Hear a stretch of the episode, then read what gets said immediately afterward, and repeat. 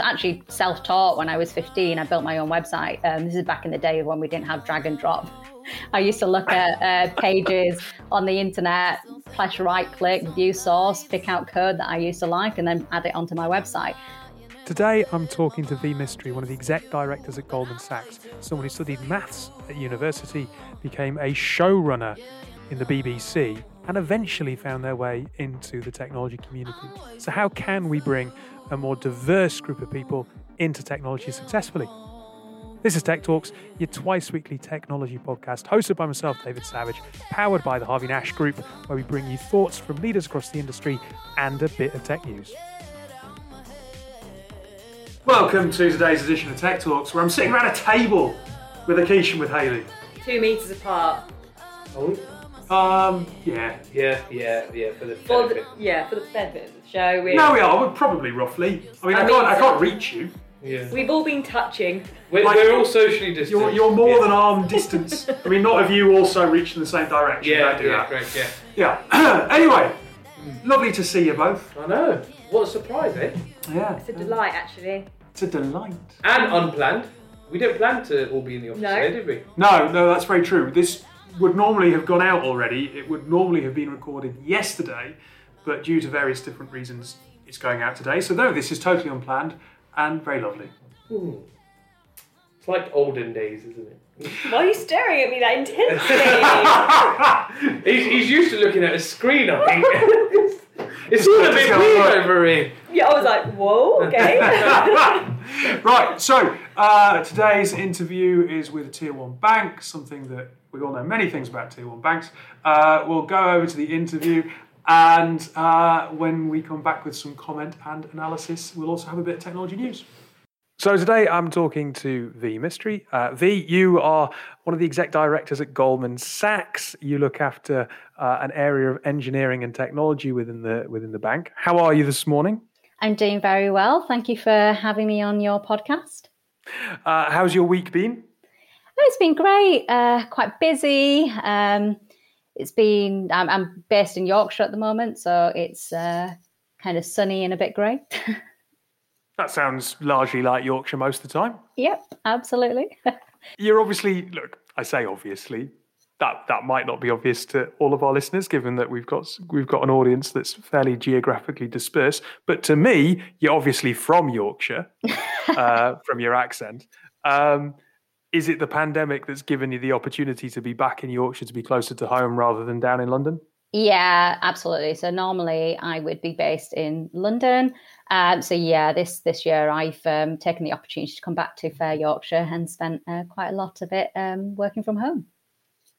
One of my best friends is from Leeds, and he really does fit the stereotype of, you know, York, Yorkshire is God's country, and I, mean, I don't want to say anything, but hmm.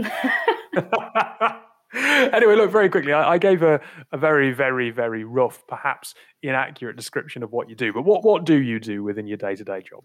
Yeah, so um, I work in a team that looks at cross divisional projects um, across the firm. So, uh, you know, a lot of our um, focus is on regulatory um, projects. So, I just recently worked on LIBOR, the LIBOR transition. Um, I, um, you know, worked on, um, you know, some people in the team had worked on Brexit. Um, you know, we've also got other strategic um, projects such as like the digital assets um, world, which you may have recently seen in the news. The team have been part of that.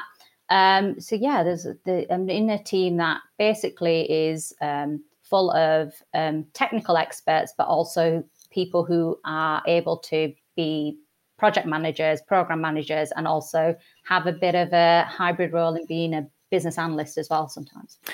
It's a far cry from what you started uh, your working life in. You're a, you're a production runner at the BBC, so actually it's worth kind of re- even rewinding beyond that because you, you went to, to university and, and studied studied maths. So I suppose maths to production runner is an unusual step in itself, right? Yeah, absolutely. So I guess if I just take a spe- step back, when I was younger and, you know, like everyone, trying to figure out what I wanted to do, I was really passionate about the media.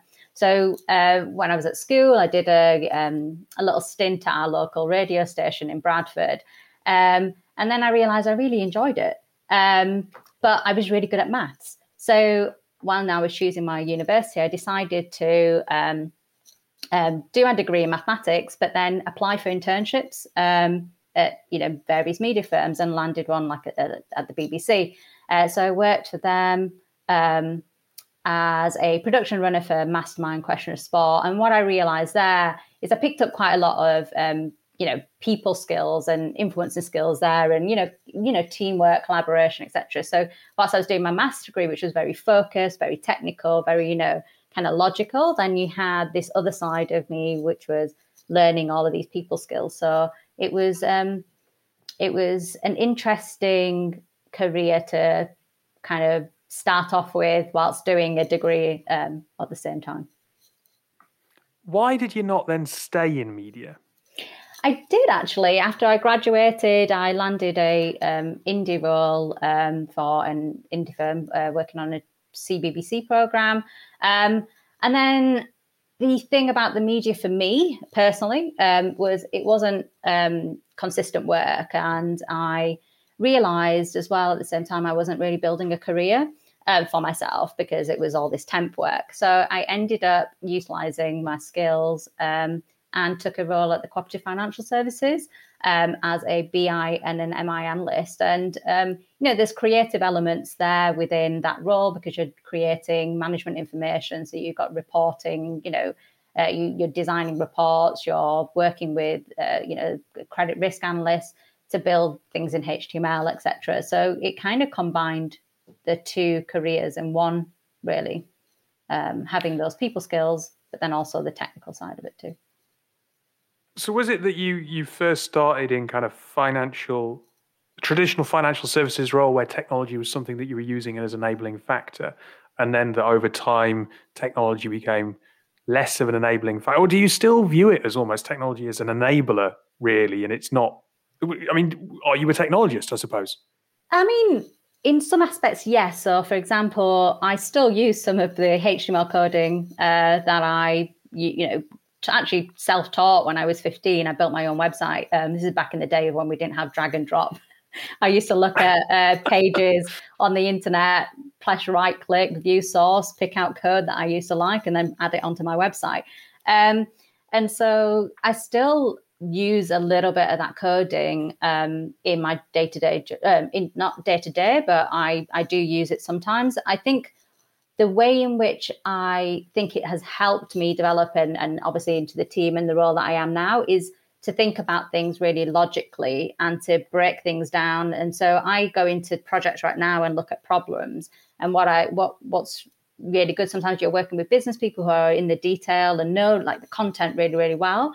But sometimes you just need to be able to take a step back and actually see what is a problem, what are they trying to resolve, and basically break it down to be able to get to a resolution. So that's how I feel like the technical and the math side has come into it. Obviously, if I go mm. back to my media side, it is the people skills, right? So you've got to be able to talk to the business folk, but then also be able to talk to the engineering folk and you know kind of join them two together. So that's really what my role is about is is bringing those two elements together and helping to kind of problem solve.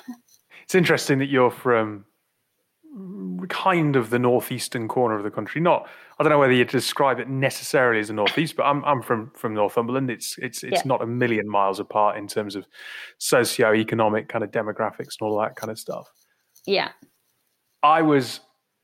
I would hazard a guess that we're probably not. We weren't at school at dissimilar kind of periods of time, mm-hmm. and there was no inclination ever in me to right click and have a look at code on a website, right? Yeah. And now here I am kind of talking about technology all the time. But there, that was never something that I would have thought to have done. So where did that come from? Where did that curiosity? Was it that there were other people in the family who understood about about technology? Because mm. I'll be perfectly frank, ICT in my school, it was it was terrible. It was basically this is how you use Word. Yeah. And the computer was this kind of slightly weird foreign thing that we didn't really get our heads round. Yeah, I guess.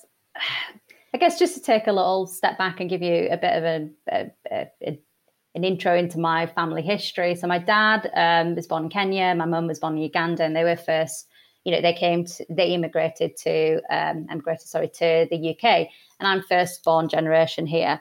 And my dad um, went to Bradford College and learned to be an electrician. And he has always been very into problem solving. So basically, you know, and he just needed to get to an answer. He always needed to know what what what was a you know why is this going wrong, etc. So I feel like number one, I picked up some of that.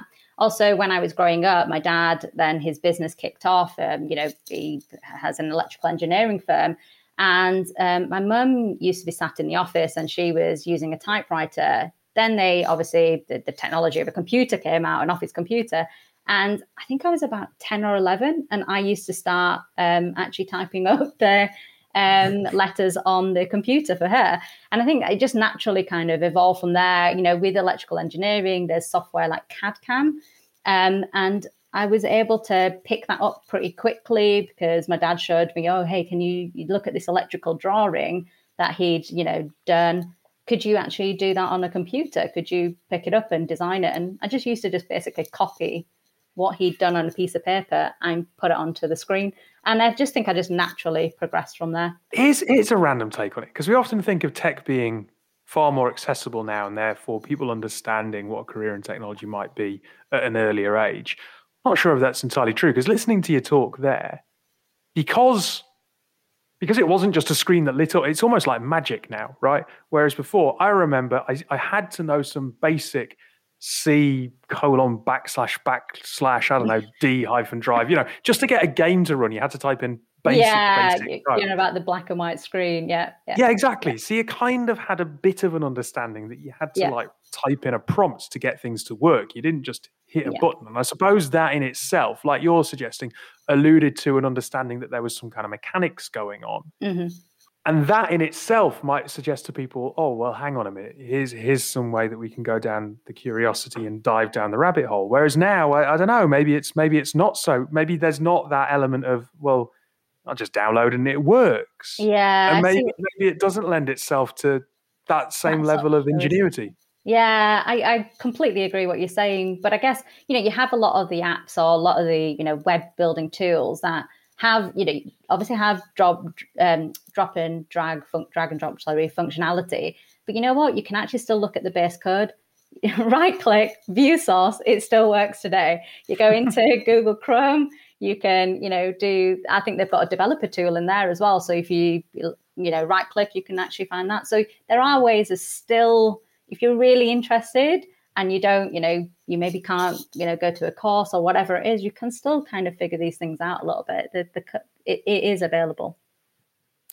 So look, you, you work in financial services, you work in technology, you've had this kind of slightly um, what's the right way of saying it? But it kind of almost feels like a, a voyage of a career to get to where you are today. Certainly wouldn't yeah. have been what you would have envisaged when you were at school.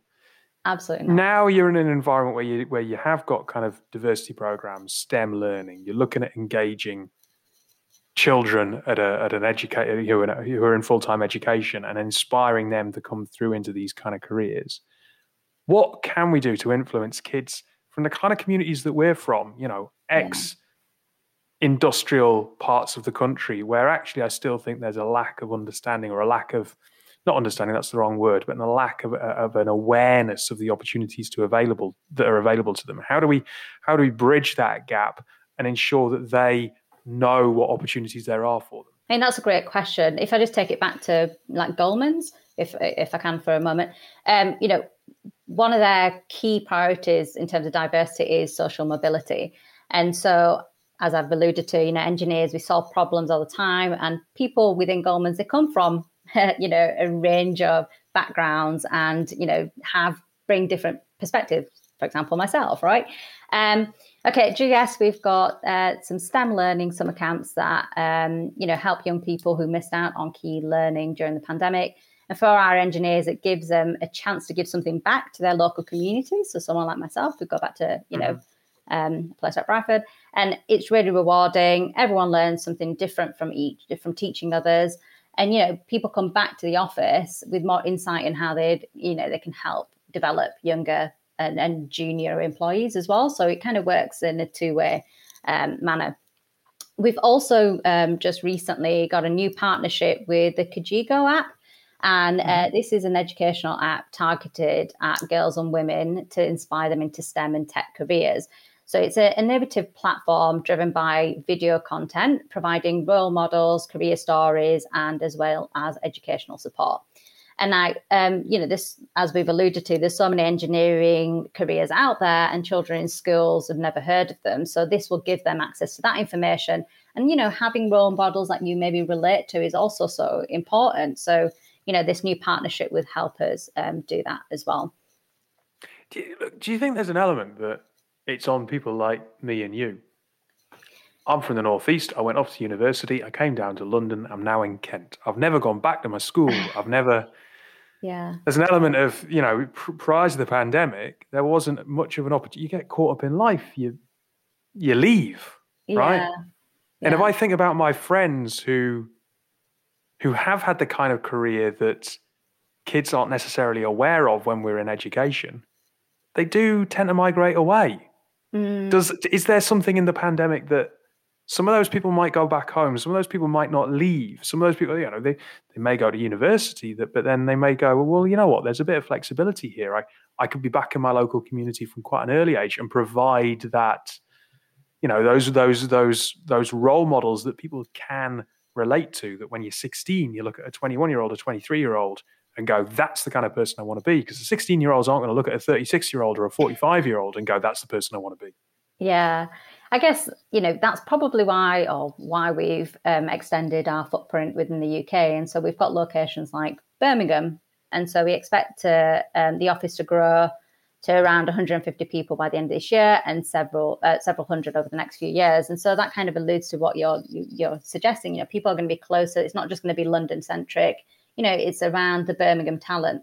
So yeah, we've got this. You know, 20 universities within an hour commute of uh, Birmingham City Centre. So that allows for a little bit more flexibility. And it's not just London centric. We're thinking about, um, you know, reaching out to different different cities, different talent. Um, so maybe that will help and enable what we're talking about. You know, people will, you know, maybe in the future I might decide to go back to Yorkshire, you know, and you know maybe base myself out of Birmingham as well. So I guess it makes it a bit more, you know, accessible and yeah, exactly, exactly. So, look, I mean, last last point. Um, do you think it's changed from when we were in, in school to, to you now? Look, you know, you, you said yourself, you alluded to the fact that you come from um, kind of a, a, melting point of a couple of different cultures and cultures that often have quite strong expectations of, of the careers that people tend to go down. Do you think do you think that still exists, or do you think some of those attitudes are thawing and there's a little bit more movement, social mobility, uh, just naturally there? I think it still exists, um, but probably not to the same extent of you know what I experienced when I was younger. But I think social media, you know, the connectivity technology, just in general, has enabled to break down some of those barriers quite naturally. Um, you know, you can, you know, if you use Instagram or all these other things, you can see people and you see influencers, you see role models. So the like the Kijigo app is a great example, right? of reaching out to to younger people. When I was at school, we didn't have anything like that, and the internet was just at your home, you know, mm. in hmm. your bedroom. It was not on your mobile phone. So all these things are coming out. So I think it is helping, but I do think there is a lot more that we can do um, to try and push that a little bit forward. You know, bringing their voices to the table, showing um, you know younger generations that there are there are people similar to themselves in these companies. Uh, you know, Goldman Sachs, you know, Microsoft, wherever it is, um, to to then you know just influence and, and kind of motivate people to take a shot and you know be bold is one of the things that I learned at a recent tech conference. You know, just put yourself out there, um, and I, I think, think, we I don't think, do that enough. Yeah, I think what I hear as well coming through is that where partnerships are possible, like each each of these organisations, um, you know, it's it's not easy for Goldman Sachs to for Microsoft to another financial services firms that all do their own thing. So where you've got mm-hmm. these partnerships that are uh, that enable you to come together and to all help as a collective, that's possibly the direction that we need to travel in. Because you do see so many different groups, so many different initiatives, and I understand that everyone wants to do something, Mhm. but maybe everyone doing something different is counterproductive to people coming together and getting behind one or two different schemes. Yeah, and I think yeah, like I keep going back to the Kajiyoga app. I do think that is a brilliant way because I think there's going to be you know other you know big companies that are in partnership with them as well. It's really interesting to get your, your perspective, especially given your career history, where you've come from, and what you're up to now. So, thank you for your time this morning, and enjoy the rest of your time whilst you're up in Yorkshire. Thank you. I like the fact that she's gone back to Yorkshire because there is this kind of trend, it would seem, of an in office culture. Um, Goldman Sachs, funny enough, is one of those organisations that's talking about an in office culture, but here is someone who proves that there are exceptions to that and, you know, proving that actually they're looking beyond just London and the tech UK scene is, is more than just the southeast. Mm, no, very true. But they, they've also had a bit of a, a hard run in, haven't they, over the pandemic in the last few months with people from, well, high up in Goldman Sachs saying that they want people back in the office and that sort of thing. But there- So there are a couple. There, there are a couple of financial institutions that have yeah. gone like, yeah, we want people 100 percent back in the office. Mm. It's not Goldman Sachs. It's it's one of the other banks. So, look, this, this story, sorry, that I'm about to repeat, kind of relates to, but I do find it quite amusing. Um, I was talking to a colleague of ours over lunchtime who has a friend who works for another institution, who has been asked to be back in the office, um, but in their office, that person has their own office where they spend all day talking to people in India.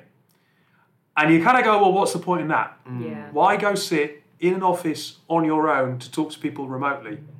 Like, I get that there is this clamour for proximity and to be working together, but also, come on, a bit of common sense and a bit of, you know, that, that just that just is stupid. Bit of flexibility, keep some people happy by just giving them that. I think. Yes, And if you've been to Goldman Sachs office, it's beautiful. yes, but Fresh sushi. I don't like sushi. Oh well, I do. Mm, I mean- I'll have it. Anyway, I'll eat anything to be fair. The lunch counter. Evidently. the lunch counter is top tier. I must Top say. tier. Mm. Very good. Um, no, but look, the, the, point that I'm trying to make here is that there has been actually a bit of negative press and a bit of a backlash against everyone being back in the office in some of these institutions. But V is proving that actually May is a bit more nuanced than that, and it isn't quite so blanket, and that organisations are still very much open to working out what that environment should be like. And if they're going to attract people, if they're going to entice people from other walks of life, if they're going to have someone who does maths and then media and then goes into um, risk and, and into technology, we do need to be a little bit more open in our in our thinking to attract people into the industry and make it an attractive place to work. Yeah, hundred percent, and that's why I think banking's always struggled, right? It's always had the how are we going to get diverse talent. We talk, V talks about kind of social mobility, all that came up in the, Mm. the interview, and how you're going to get you know people that aren't from your normal red brick universities and private schools and that sort of thing. And if you can offer something different and say we are going to be flexible, we are opening our doors for different people of different areas or capabilities, but you know we are kind of open and we welcome you with, with both arms or open arms. So sorry, um, that will help, right? I guess that that will that will open up doors for people that would normally think, oh, I can't work at Goldman Sachs, or you know I need flexibility, or I've got a young family, or I'm an early, oh, I'm a late comer to the education or technology piece. I, I can't get into Yeah. Goldman Sachs, but showing that flexibility and, and almost being pragmatic, I think, Yeah. in terms of their approach, that will help. I mean, getting into work for a tier one bank is pretty prestigious, right? And it isn't just people who come from red brick universities or whatnot. I mean, mm. we talked a little bit there about going back to schools and talking about what you'd say to people at school if you could about how you do that. I mean, Haley, if, you know, hypothetically, if you were working in a tier one bank and you went back to your school, what, what would you say to those students? Anything's possible because I certainly do not have. I didn't do well in school, so and there is definitely that opportunity to do it even though you haven't. And I think that's what's so nice about what Goldman Sachs are offering is they're not being that bank that's like you have to be mm. you have to have this you have to have a degree you have to all these things i mean you know if you're, you're if you're skilled in certain areas and they need that skill they'll Yeah. they'll hire you and it's a breath of fresh air i do truly believe that And we know that. Look, we, we recruit for these organisations, Yeah. and it isn't just Oxbridge mm. private schools. absolutely not Anyone is capable of, of, of these of working in these organisations. But that message doesn't always get through. And if I think back back to my school, my school was on television for being failed by the government, and there were holes in the ceiling that I wasn't even aware Oh of. God. Yeah, yeah. Oh, it, well, it's from a you know an ex-coal mining community in northeast Yeah. northeast England. It's Right. It's almost forgotten about that area, isn't it? it is a little bit. Yeah, not really part of England. Which is why I feel a little. That's why I feel a little bit guilty sometimes that I haven't, because because there were only I think there were only like five of us from my year group that applied to universities away from the northeast of England, Right. and and kids, therefore you know if your if your parent like if I think about my wife, she didn't know about the opportunity to go to like universities like Oxford and mm. Cambridge and wherever else because the mum and dad weren't aware of it. And if your parents aren't giving you those opportunities, then you'll not give your kids those opportunities because you'll have never been aware. So mm. where people have done well, where someone like V has come from a community that you might not necessarily associate someone going and having that career, if they can go back and they can bridge and make that, that route aware to, to people, then that's a really positive thing to do. Yeah, and in comparison, I had a completely different schooling because I went to a school in Windsor, and it was all very prim and proper and posh, and you know you were kind of told if you want to be in banking, then you must take maths at A levels, and with maths you can do an extra A level in your own time, which is statistics, and if you pair that up with IT, you know that will allow you to get into the the kind of top universities, and then end up with some sort of graduate placement at, at one of the, the towers in Canary Wharf. So that was drilled into us at that time. And I was always shit at maths and, and IT, really, because I used to play that Denise Lewis heptathlon game throughout the whole IT lesson. Usually banging away at the spacebar. But, um, but after that, I, I didn't quite fancy it until I started working in recruitment and then recruiting for financial services. And then there was a whole other world of banking that I, I normally think, I'm like, bloody hell, I could do that job, or I could, Yeah. you know. And you find people that had a similar educational path, but they've ended up in banking and stuff, and you kind of think that isn't always driven down at that kind of school level. And then we sit here and complain, oh, we don't have, you know, females who want to do STEM, um, you know, kind of courses or degrees, and we're lacking this. But if- if, if the information is filtered better, I think, from the top or from these huge institutions, then I think there will be a massive surge in people wanting to, um, yeah, wanting to get into those industries. Yeah, yeah, absolutely. Right, look, uh, very quickly before we before we leave you, a bit of technology news, and this is very London centric, so apologies, but I think it's it's uh, important news nonetheless. There's going to be Wi-Fi on the tube from 2024. Is there actually? Yeah. Even on What, the central? proper, proper Wi-Fi, proper- not not on the platforms. Then you stop. No, no, it looks looks proper, like proper cellular, full signal on the trains. Even on Northern and Bakerloo and Central, yeah. My thought is they get Dom Jolly out of retirement with his big Nokia phone and just shout hello, hello Yeah, yeah, yeah. On, on every single line that he possibly can and uh, scare the hell out of every single commuter possible. Will we be getting Wi-Fi after we get aircon? They're never what I- getting aircon on the tube. No, I've heard, mate. I've heard there's a new central line going in. Honestly, What, that is Victoria more line? important. No, no, no, no, no. Like, there's going to be new trains on the central line line. So the trains are going to be new that have aircon. They're rotten, aren't they? Yeah, horrible. It's about time. I mean, it's, Yeah. it's it's the weather has been shit, Hmm. but it's a bit of a blessing if you want to get on the tube because at least it's not like a cooker. You know, Yeah. last last summer it did actually get over fifty five degrees down there, which is when you start to slowly cook. Over fifty five degrees, your cells begin to cook. Well, do you remember a few years ago when it was the heat Okay. wave and it was like 60, 70 degrees, I think it went to down there on the Bakerloo line. That's That's, just horrific. That's horrible. But you can make a phone call and tell everyone about it.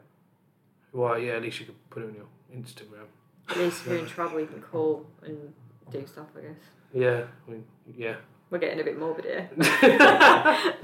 Right, that'll do for today's show. Thank you. It's lovely to actually see you all. I Yes. Creep We're, you we're out missing looking at you Amber. intently. We're missing Amber. We aren't missing Amber. She's not bothered. No, can't be Um, asked. Yeah, but uh, we'll be back on Friday. I don't care. I'm not